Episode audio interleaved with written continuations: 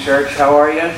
Good. Man, what an awesome time of worship we had this morning, and it feels like God is already at work. He wants to do some stuff in our midst, and it's awesome to be back in church. I'm just going to say it right now. I was in the back there listening to everyone praying and so blessed, and I crossed my mind, I'm like, do I even need to come out and do anything? That feels like God's already done everything He wants. How am I going to help that in any way?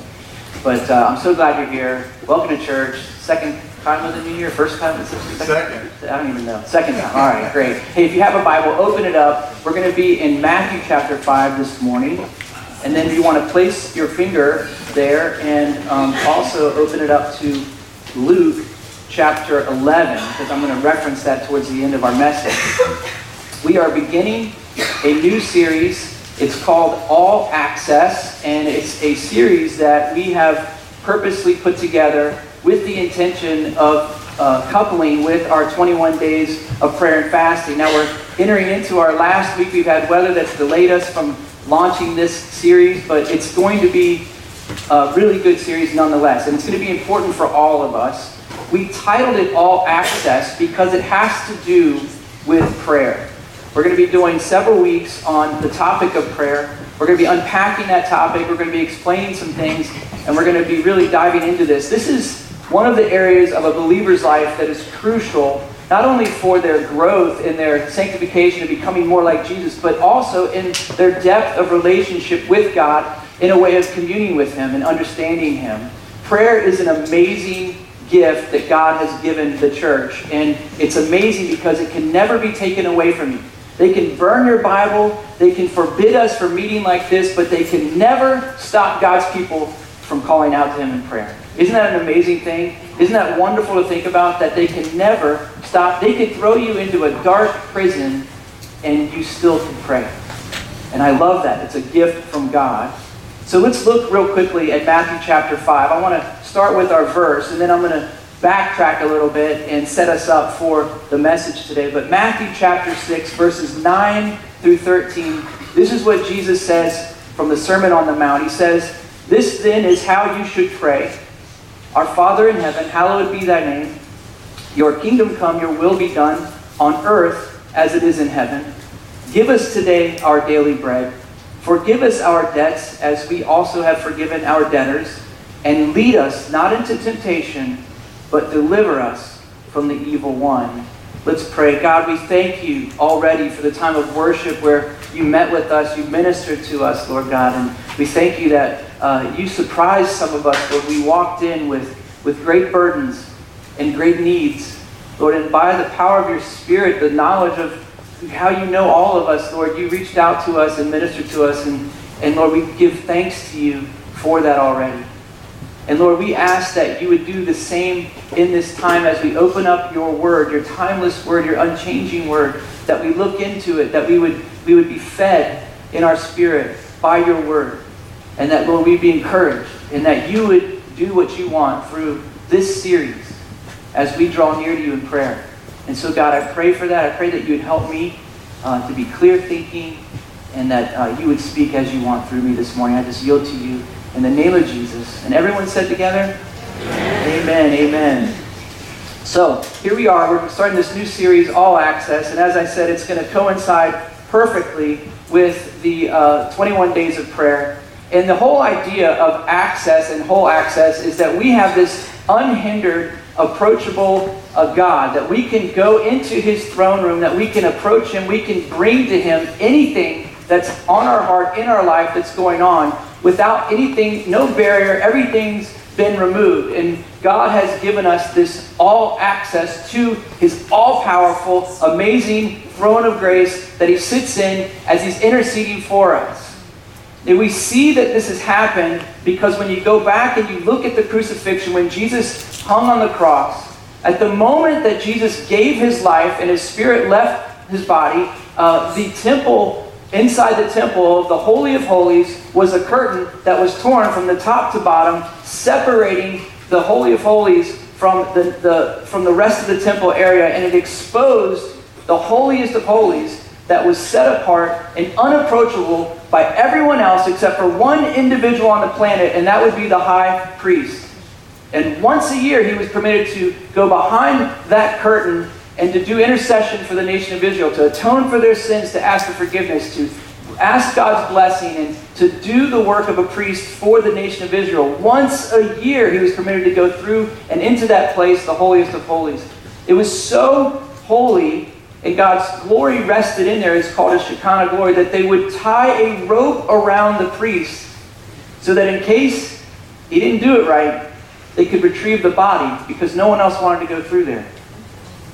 And when Jesus died on the cross, that curtain, that separation, tore, revealing the Holy of Holies. What God was saying is that this temple that you guys built by the hands of men, something that was thought up by Solomon and David, and it was carried through, and for years they had been bringing sacrifices and offerings and gathering there. He said, this will no longer be needed. I will set up my temple, not in a place made by men with stones and gold and things, but I will set my temple within my people. In other words, Paul said, you will become the temple of the Holy Spirit. Amen? This is why we have all access, because God has removed every barrier. He's brought us close, and he's inhabited a believer. And so if you call on Christ for salvation this morning, if you trusted in him by faith for the work of the cross, you have all access. Great news for all of us, isn't it? Isn't that amazing? I'm so thankful for that. God has opened the door to his throne room to you and I this morning. So what is it? A working definition of prayer, because prayer is the exercise of taking where we are and entering into that place and communing with God. What is a working definition of prayer? And I'll share it with you. It is the communion or fellowship with God through thought, through words, or through deeds. Yes, you can pray through deeds. I've taken many walks where my mind's been on Christ and I've been praying and asking the Lord to move. There's been times where I've been in situations where not a word has left my lips, but I am praying hard because I'm not sure what to say, or I'm asking him for guidance, or whatever the case may be. I'm praying for someone else sometimes. But God has brought us into this fellowship with him. The Greek word is a great word. It's called koinonia. And it simply means doing life together. God has brought us into this relationship with him where we will begin, as believers, to do life with him. In other words, he's not in some faraway temple. He's not behind some curtain that only one person gets access to. No, he's drawn us near. He's made his temple within us, and we will do life with him. So a working definition is that it's the communion fellowship, or communion or fellowship with God through thought, words, or deeds. I do want to say this though about prayer. I believe that many of us have a concept of prayer that we are attempting to get God to enter into our situation and work on our behalf because we're dealing with issues and problems and so forth. And there is an aspect to that. But I also believe that God has designed prayer so that we will get closer to him. In other words, a lot of times we're asking God, please God, enter in, please work in this situation, move on this behalf, or whatever the case may be. And as we begin to approach God in prayer, as we begin to seek him out, God takes us from this place where we're asking him to come down and enter into our situation, and he actually lifts us up to where we're closer to him, and we see it from his vantage point. It's actually the reverse happens so many times. How many times have you not gone into prayer? Those of us that are seasoned saints in here, we've gone into prayer and we have one thing on our mind. We leave our prayer closet and all of a sudden we have a totally different perspective. That is because God has taken you from a position of going, please, please, please, to where he brings you up and you're looking down into now from his vantage point, which is always going to be different from ours. It's just the truth that God is trying to change us through prayer and give us his perspective oftentimes. And I think that he designed it that way. I was listening to a sermon on this particular topic of prayer by a pastor named J.D. Greer out of North Carolina. And he says, let me explain to you some of the ways or the reasons that we would pray. And he says he used the word, I love this. I'm just going to go through a litany of people and what they were praying for from the Bible. Check this out. Zacharias and Elizabeth, they wanted a family when they couldn't, and they were praying for a child. Solomon, he prayed for wisdom so that he could lead the nation of Israel. Eliezer, he prayed for help from God to find his master a wife. Some of you guys are like, amen. Daniel, he had a weird dream and he didn't know what it was, so he prayed for an interpretation from God. Gideon, he thought that God was calling him to do something amazing, but he wasn't sure, so he prayed for confirmation. Remember, he fleeced out those things. David, he prayed for forgiveness after he committed adultery with Bathsheba. And he prayed that God would give him a clean heart and a renewed and steadfast spirit. Elijah prayed that it wouldn't rain. Paul prayed that this thorn in the flesh that bothered him would be taken away. The disciples prayed for boldness. There were fathers in the New Testament during the ministry of Jesus who prayed for their children to be healed and raised from the dead. Peter asked Jesus for financial help to pay his taxes. Jesus told his disciples to pray that they would not be led into temptation. Jesus prayed that his disciples would stop acting like idiots and be unified. Jesus told us to pray for the lost, and that there would be workers that would go out into the fields and carry the gospel. And all the apostles prayed that Jesus would come back quickly. Amen? When I look at the signs and the times, this is a great time to be alive in faith and trusting in the Lord and living for Him, but it's also a time where more and more I find my heart calling out, Jesus, please just come back and just get us out of here. But there's more work to be done. People prayed for everything. In fact, Philippians 4, verse 6 says, do not be anxious about anything, but pray about everything, letting your requests with thanksgiving be known to God. And so basically, here's the rule. If it matters to you, it matters to God.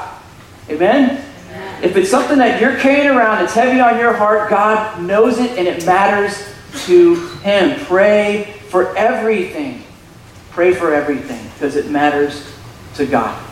Now, you've opened up to Matthew. We read those verses. Now I'm going to break down 6 points from this Our Father prayer that we can pull away, and we can use these to help us understand what Jesus might have been saying to His disciples and in the Sermon on the Mount through this particular prayer. So I'm going to highlight some specific words through this prayer, and we're going to look at them, unpack them. There's 6 of them. You have a paper inside your program. You can use that to follow along, or you can just open up your app on your phone, and we have it there as well on the Destiny app, so you can follow along and fill in the blanks.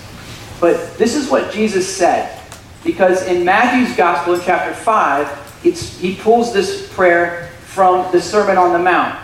And in Luke chapter 11, it's actually one of His disciples who come to Him and ask Him, teach us how to pray.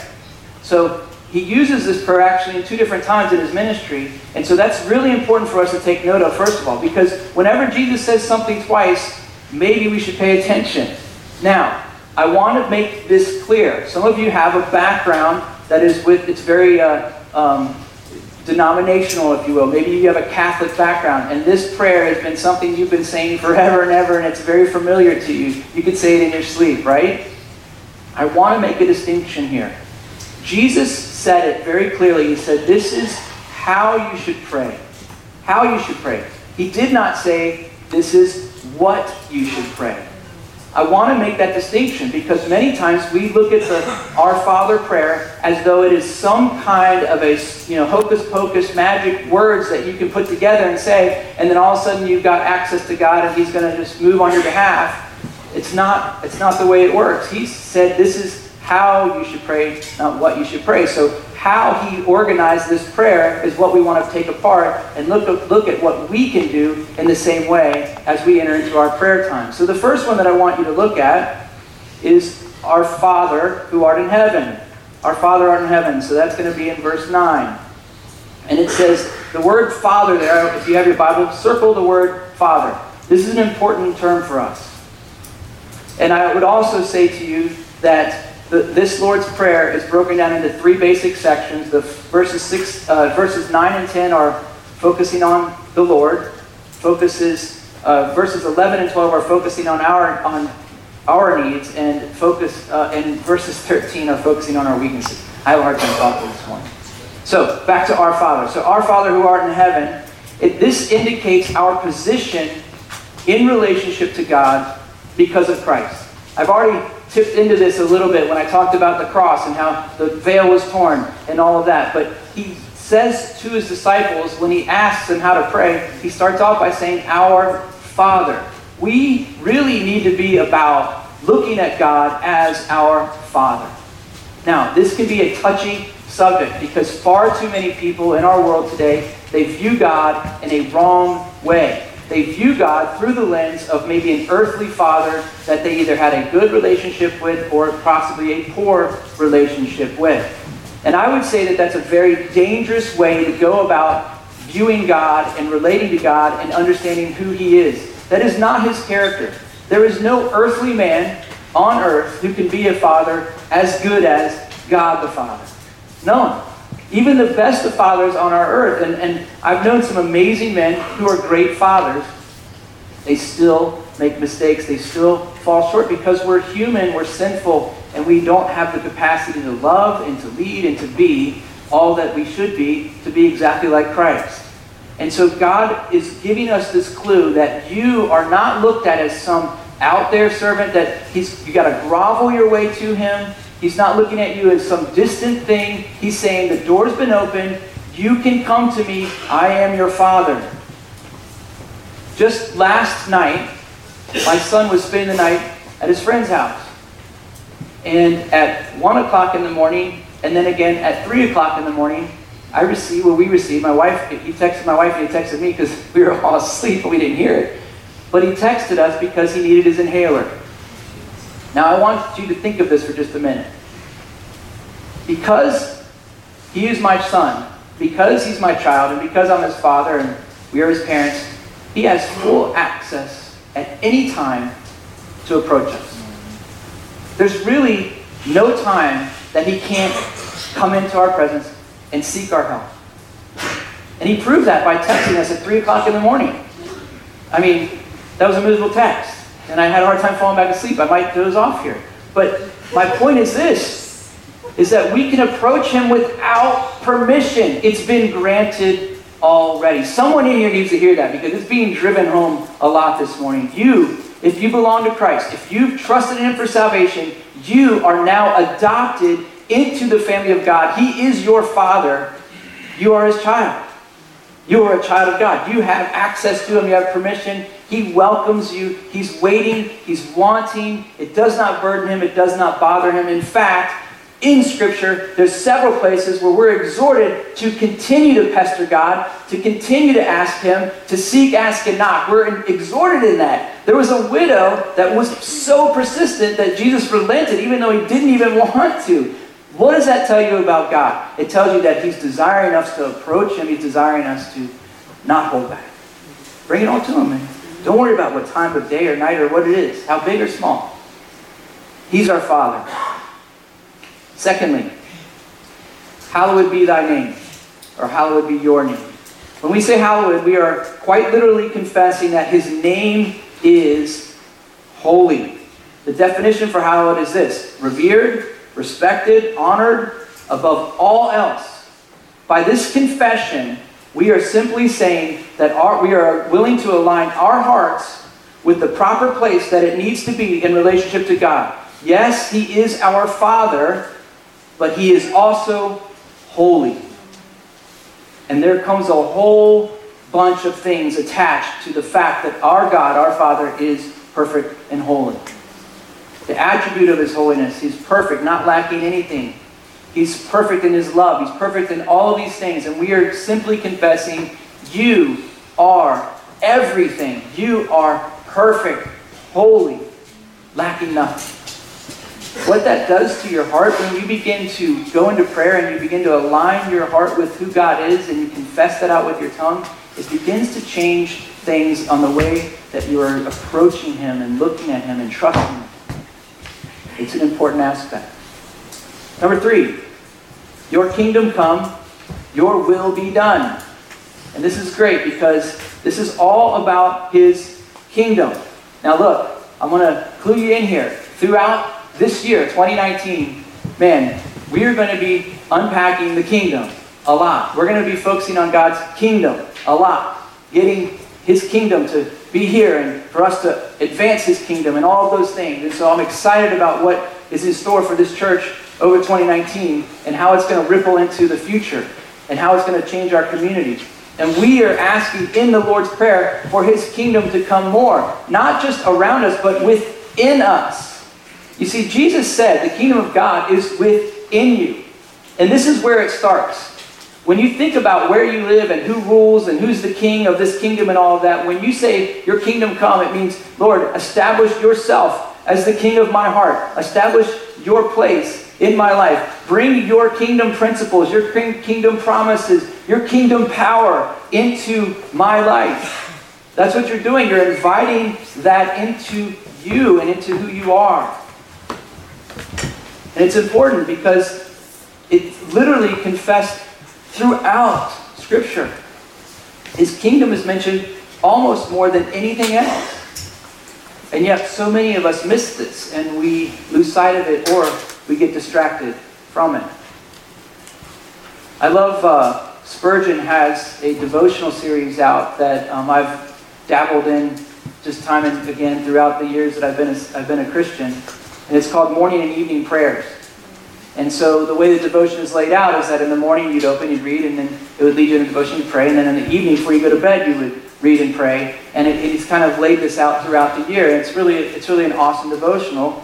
And if you're looking for one, you should check it out. But what's really cool is when you take that morning and evening prayers and you say, your kingdom come, you're literally asking God to move and shake and do all these things for your help for the day. It's almost as this, your kingdom come, Lord, your kingdom come is like your morning prayer. Lord, I need your kingdom in my life before I even step out the door. I need it more in my heart, my mind, just focusing on this thing. And then for your evening prayers, it would be your will be done. This is where you're resting in whatever God's will may be for you. One of the most difficult things for a believer is to really get in line with God's will sometimes.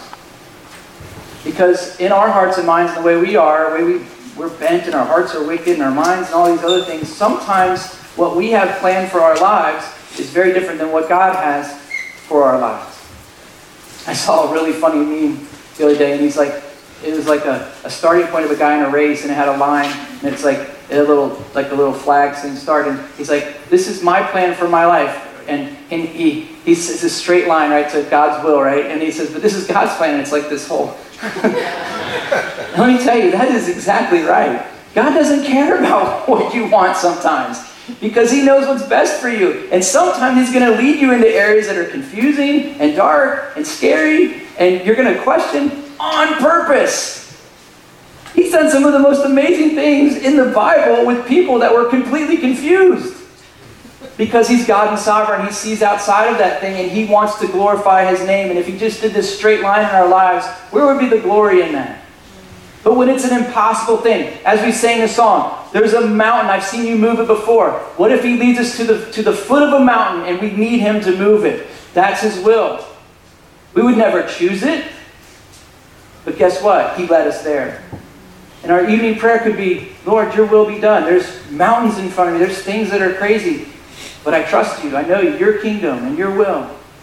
May these be ever evident in my heart and my life. Number 4, he says, give us this day our daily bread. Now, what I want you to do is flip over to Luke chapter 11 for a second, where we had your hand there. And I'm just going to read a portion of the text for you for a minute. In verse 5 of chapter 11, he says, then Jesus said to them, suppose you have a friend, and you go to him at midnight, and you say, friend, lend me 3 loaves of bread. A friend of mine on a journey has come to me, and I have no food to offer him. And suppose the one inside answers, don't bother me. The door is already locked, and my children are already in bed. I can't get up and give you anything. I tell you, even though he will not get up and give you the bread because of the friendship, yet because of your shameless audacity, He will surely get up and give you as much as you need. Now, there's 2 points that I want to point. The first one is I've already alluded to this, you can have, I love it, it's an audacious or shameless audacity. In other words, some of your versions would say boldness, just unashamed boldness to go into God. And the story is this is what Jesus sets up. Because His disciples asked, How do we teach us how to pray? He gives them the Our Father, and then he goes right into this little story here about a guy who's late at night. Someone comes to visit him. He doesn't have anything to offer him, the hospitality, which was a big thing in this Jewish culture. And then he goes to his neighbor and says, hey, I don't have anything. Give me something to offer to him. And he says, even though they're friends, he says he wouldn't give it to him just because he's friends. In fact, that's the person who's probably like, are you crazy? Go back to bed, dude. Leave me alone, right? Your neighbor, your friend. But because of his shameless audacity, in other words, his boldness, his persistence to ask, he's going to open up his house and say, come in, just take whatever you need. Take whatever you need. Now, why would Jesus put that right after he's teaching us to pray the Our Father prayer? Because in God's mind, he wants us to ask for the big things. It's kind of like what Pastor Greg was saying this morning when he got up here. Occasionally, we're bringing some big things to God, and that's a good thing. That's a great thing. We get to see God do big things when we bring him big things. And some of us have been in life long enough that we've seen God. We have testimonies like what Greg was saying this morning. That's one way. But the other one is when we say, give us this day our daily bread, you're literally bringing the things that you need, your needs. It's okay to bring God those things. It's okay to say, God, I need you to move in this part. I need help with my job. I need help with my finances. Our daily bread. This is our daily provision. That's what he's saying here. And so it's not only big, but it goes all the way down to things that would be seemingly small as well. Yet because of our shameless audacity, God would hear us. Number five. We're clipping through these. I like this. Number five is, forgive us our sins as we forgive one another. And this is a very important one that we need to understand. I think that one of the biggest hindrances that I've had to deal with in my own personal life is the topic and the issue of forgiveness. I know that through Scripture, it tells me that unforgiveness will hinder my prayers. That unforgiveness is something that God truly frowns upon. It's actually a sin. And in the life of a believer, unforgiveness can be one of the most difficult things. And maybe you've experienced some extreme pain from someone. Maybe you never asked for it. Maybe a parent, maybe a spouse, a boss, neighbor. And maybe that situation in your life you've hung on to. And he says, ask to help to forgive. Forgive me, God, as I forgive others. Jesus told an amazing parable of a man who dealt with unforgiveness, and he owed a king a large sum of money. And he went in and he pleaded that he would be forgiven. And when he pleaded to be forgiven, the king relented. And as he left the king's presence, he went out into the courtyard and he saw another individual that happened to owe him some money. And the equivalence of the two differences was the king was owed by this man an insurmountable amount of money. It was impossible to pay back. We're talking like billions of dollars. And the man in the courtyard that he saw was $20. And what happened was he grabs onto this guy and he says, give me my money. I always think of that movie, give me my $5, I want my... You guys never say anything? That movie. It's an old movie, I'm old. Anyway. And the people in the court of the king saw what he did to this guy. He says, he brings him back, he says, the king, hey, he just went out and strangled this guy for $20, what's going on? And so the king brings him back in, he says, how dare you? I forgave you a debt you could never pay, and yet you hold this over his head. It's a small amount. And he throws him into prison. And that is a spiritual picture of what happens when we hold on to unforgiveness. When we hold unforgiveness against somebody else, it literally puts us in a prison. A prison. Someone said to me one time, having unforgiveness in your life is like drinking poison and hoping the other person dies. It literally affects you more than anything else. And the moral of that story was that you've been forgiven a debt that you could never pay back. In a million lifetimes, you can't pay back for the sins that you've done against God. There's no way to do it. We can't earn it. It's a gift from God. He's saying you've been forgiven freely. You, therefore, in your forgiveness should be willing to forgive anyone of any offense. And that is a hard thing to take sometimes. But with God's help, it can be done. And oh, the freedom when you finally give it up and let God be the one that takes care of it and handles it and vindicates it. All of those things that need to happen. How awesome is that freedom when that prison door is open and you can walk out because you've chosen to forgive. Amen.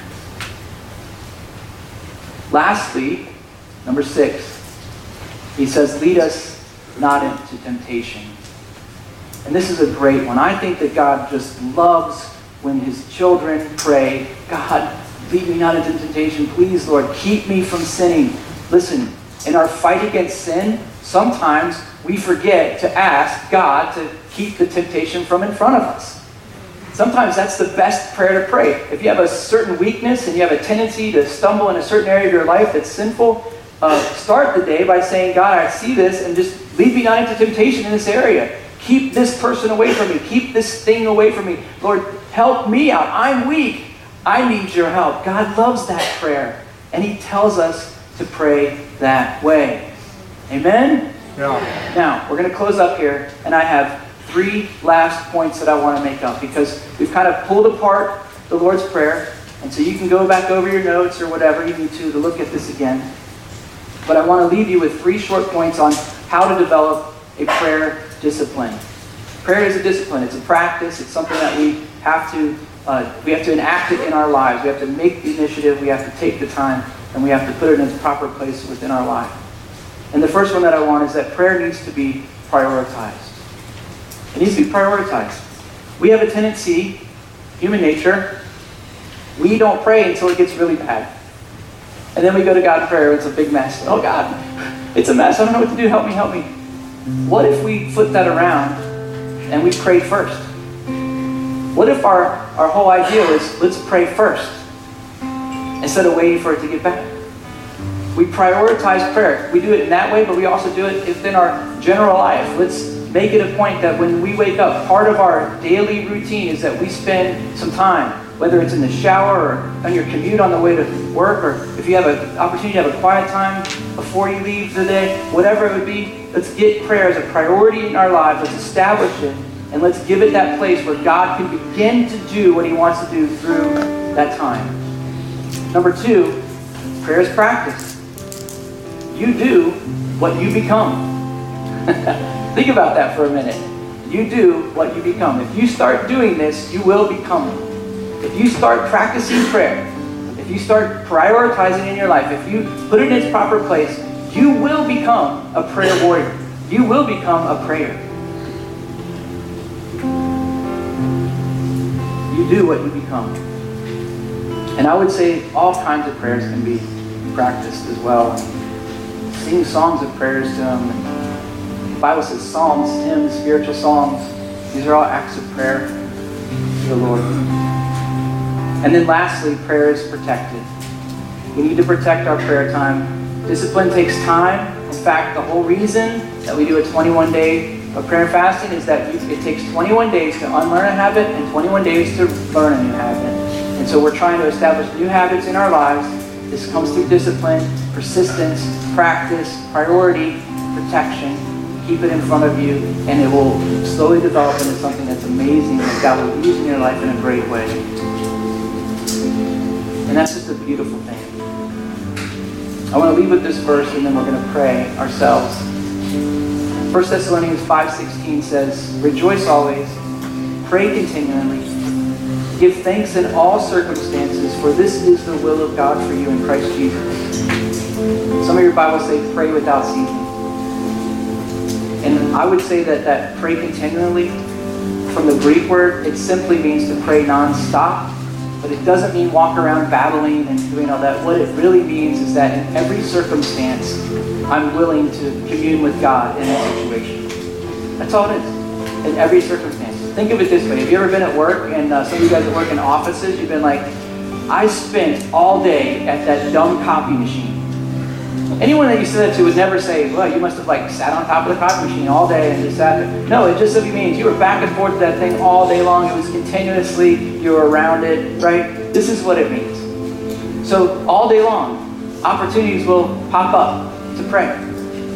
So Thessalonians tells us, nevertheless, pray continually. Pray continually.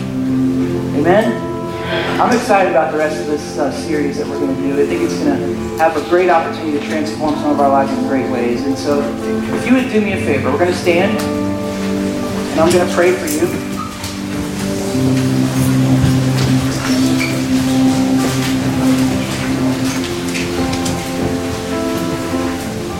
Let me pray. Father, I thank you this morning for the work you've already done and just the amazing way that you've ministered to us as your people. And I just pray, God, more of that in this church, Jesus.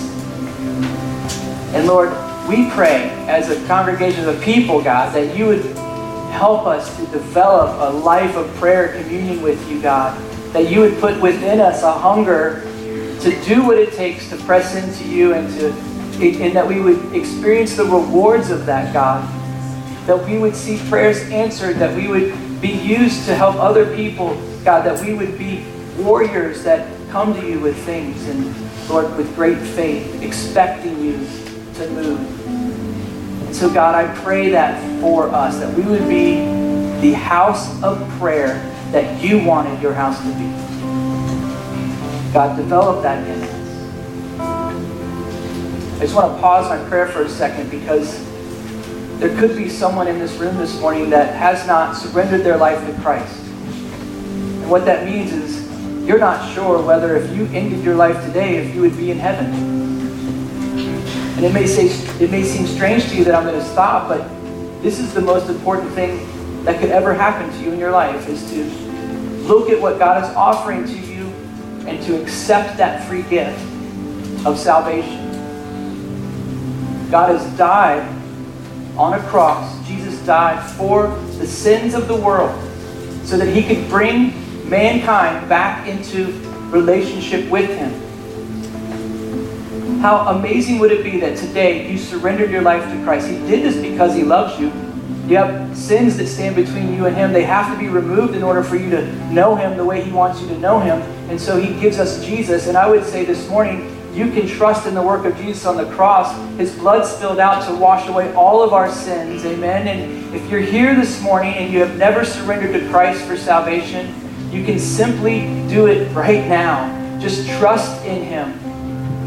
And you can whisper this prayer to yourself. Jesus, I trust in the work of the cross. Be my Lord and Savior.